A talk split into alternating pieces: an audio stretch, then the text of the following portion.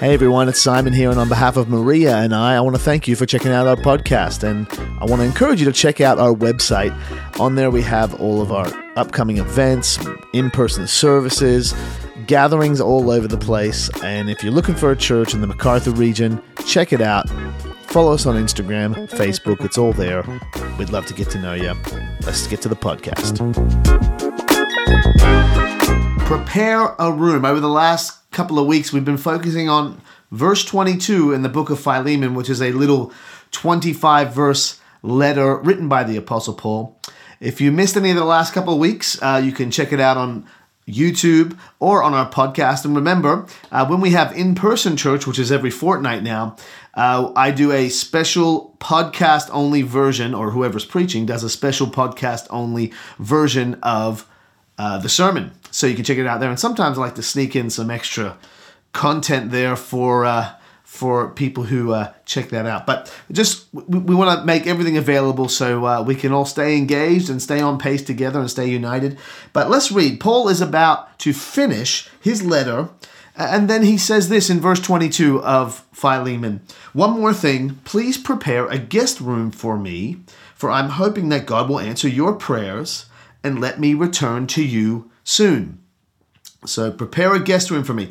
Let's read it from the CEV. Please get a room ready for me. I hope your prayers will be answered and I can visit you. And then let's read it from the New King James Version, my favorite translation of this verse. But meanwhile, also prepare a guest room for me, for I trust that through your prayers I shall be granted to you. Paul says, Prepare a room for me for I'm hoping that God will answer your prayers and I can come and visit you. We've been talking about coupling our prayers with preparation and steps of faith. Paul says, uh, Philemon, I know you've been praying that I would come and visit you, and I want to come and visit you. So get a guest room ready. Let's get preparing.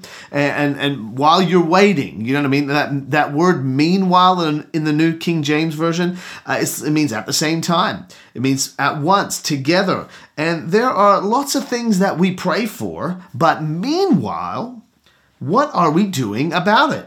What faith steps are we taking towards it? You know, there are some things that we must wait on. There's nothing we can prepare, there's nothing we can do. But I would argue that there are many things, I would even say a majority of things that we pray for and are believing God for, that we should start taking faith steps towards and not just wait for, for the skies to split open. No, let's start believing God, stepping out in faith. You know, I could just imagine Philemon getting the guest room ready in faith, getting to work in faith. Amen. And many things that we are praying for also have a meanwhile moment to them. Uh, and it's what we do in the meantime that says so much about our trust and faith in God. Uh, so we have taken this thought and focused on three rooms. We've used it as a bit of a springboard into talking about three rooms in our lives where we can start preparing. Uh, these are things that we pray for, but we can also take faith steps towards. You know, the faith steps towards something do not replace the praying. No, no, we we we conti- we still pray. Absolutely, but we don't just become passive in our prayers. We take steps of faith. Come on. Uh, so the rooms that we've focused on are uh, the room for my marriage and family, the room for my unsaved friends, and the room for the poor. That's what we spoke about last week at Everyone Sunday. And it's one thing to pray for your marriage for your kids, for your unsaved friends, or even the poor and disadvantaged. But what are we doing in the meantime? What are we doing in our meanwhile moments? We're believing that God would bring breakthrough. Come on, well, let, us start stepping out. I believe it's time to step out. It's time to start preparing. Send a text, invite someone to, church, go on a date, uh, get a coffee, pay, pay for a cataract surgery in India or, or a heart surgery in Vietnam. And there's so much we could say and share about this whole realm and topic because we're really talking about faith. We're talking about prayer and faith, amen. But today I want to conclude uh, this little series with uh, by focusing on one last room, and that is the room for discipleship. The room for discipleship. Paul says, "Prepare a room for me, for I'm hoping God will answer your prayers and then I'll be able to come to you. Now, when we talk about discipleship, especially here at Everyone Church, we're talking about our intentional pursuit toward spiritual maturity. Now, what is spiritual maturity? When we become Christians, we begin the journey toward being with Jesus in heaven and becoming like him on earth. So, salvation in many ways is a one day thing, but it's also an everyday thing. Discipleship is about the journey toward spiritual maturity in the everyday. When you're at work, when you're with the fam, uh, when you're playing Fortnite. Uh, it's about being Christ like, being spiritually mature in every single moment of every day. The end goal is that you would be like Jesus, that you would mature into Christ likeness, that his purpose would become your purpose. I love what Peter says in 1 Peter chapter 2 in verse 2. He says, like newborn infants, long for the pure spiritual milk, that by it you may grow up into salvation, if indeed you have tasted that the Lord is good. God's plan for you is that you would grow up in your salvation. I mean, we all have areas in our lives where we need to grow up a bit. Uh, we have areas in all of our lives where we act like children. Uh, some of us, uh, we act dependent or needy or immature. Uh, so, what is the answer to that? What is the path toward maturity? Well, we mature, we grow through discipleship. And here's the thing much of discipleship takes place alongside others, other people. Uh, not all of your discipleship can happen with podcasts or YouTube. Uh, some can. Obviously, there's great benefit in learning and understanding the scriptures through podcasts, through YouTube, through study, but but nowhere near everything in discipleship can take place solo because Christianity is communal and God uses the people around me to help achieve his purposes within me. This is how he does things. And unfortunately, many of us sit passively waiting to grow, just sitting there. You know, it's almost like we take the metaphor of like a plant growing, uh, like too literally. We just don't do anything and we think that we're going to help. We, we might even cry out, Help me grow, Lord. I want to know more of you, Lord. Uh, and we forget that growth takes intentionality. As you journey in discipleship, you mature. Paul says, Prepare a room for me, for I'm hoping God will answer your prayers. And are you praying and believing for maturity in your walk with God? Well, let's couple those prayers and desires with preparation. I mean, what was Paul's role in Philemon's life? It's interesting that when Paul addresses this uh, letter at, at, the very start of it in verse 1, he says this I am writing to Philemon, our beloved co worker, and to our sister Apphia, and to our fellow soldier Archippus, and to the church that meets in your house. So now this gives us a bit of context as to who Paul was to them and who they were to Paul. Scholars believe that Apphia may, may have been uh, Philemon's sister or even uh, his wife. Um, Archippus was a fellow worker and is mentioned in the book of Colossians as well. Uh, and I guess I'm getting back to the actual context of the book of Philemon. Paul says, hey, prepare a room for me, for Paul. I, I, I'm I am somebody in your life, for I'm hoping God will answer your prayers and I'll be able to come to you. Paul, Paul obviously had a discipleship role in Philemon's life. And it's quite clear that when you read Paul's letters, uh, you, uh, and you see the, the patterns in his teaching, well, uh, you and you read about him in Acts, he lived in proximity to others. Uh, he loved people. He did life with people. That was the way he did things. And we see that through this request, Paul, he, he wanted to visit Philemon. He's like, man, I want to visit you. And we see that Philemon obviously had a deep desire and was praying that Paul would come and visit him as well. Now, here's the thing God brings people into your life that can help you on your discipleship journey. Much like Paul was helping Philemon. And I love that Paul says that Philemon's my co worker. I'm sure Philemon was helping Paul as well. Uh, and, you know, fellow workers, faith friends, purpose partners, disciplers. And I, am not talking about a, a church program or, or, a group leader. Uh, just because you're in someone's small group doesn't mean that they have a discipleship role in your life by default. Now, Paul obviously had a discipleship role in Philemon's life. I mean, he's writing to him on a personal matter and he's expressing his desire to visit him. Okay? These are the details here. Paul says, Prepare a room for me, Philemon, that I'm believing God would answer your prayers and I would be able to come and visit you soon. And how are you? Here's the big question for today. How are you preparing room in your life for someone to help you on your discipleship journey? Is there anyone in your life today that is helping you on your journey? Because discipleship takes place in proximity. In proximity. Uh, discipleship is not a title, it's in proximity where we truly get to know one another, in community, in friendship, in where there's a relationship there. I mean, you want to mature? Well, ask someone who knows you not someone who just met you two seconds ago. Uh, no, no. Or just saw your Facebook profile. No. Ask someone who knows you where you need to grow up a bit.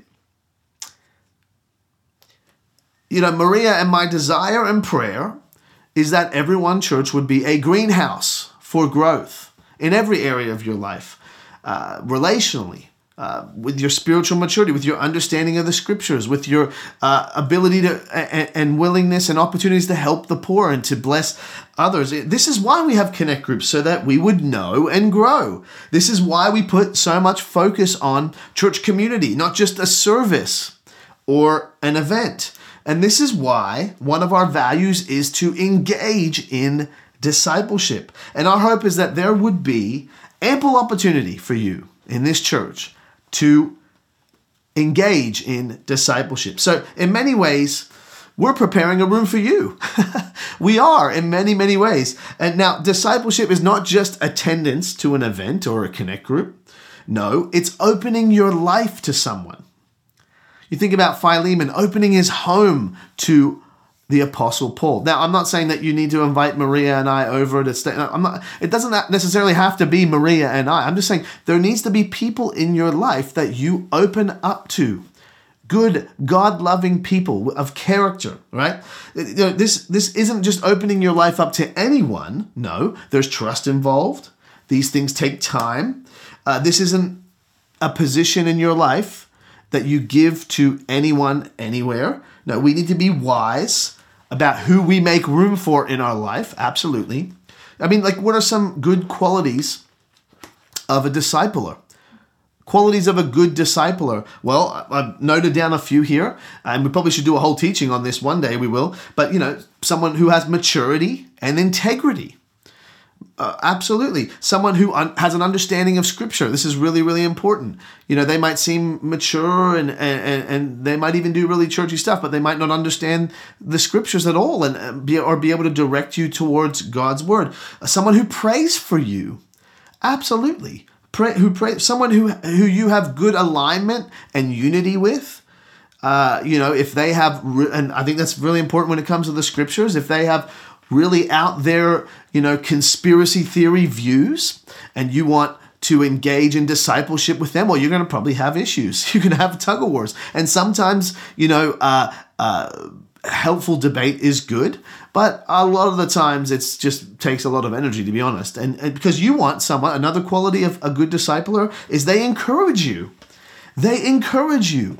Uh, they're not just the person that you know every time you get a text and they say hey you want to hang out? You want to catch up? You're thinking oh no what are they going to tell me? Oh no which is a huge issue in church cultures today. Every interaction with somebody who is discipling us is a is, a, is an interaction of correction.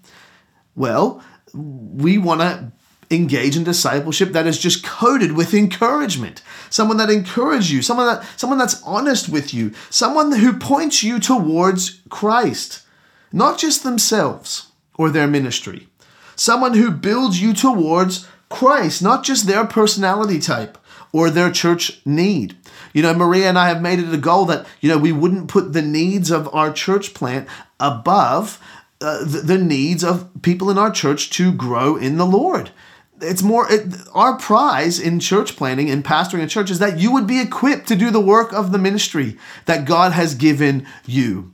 Come on, that's our that's our goal. So, you know, how are we preparing room in our life for people to disciple us?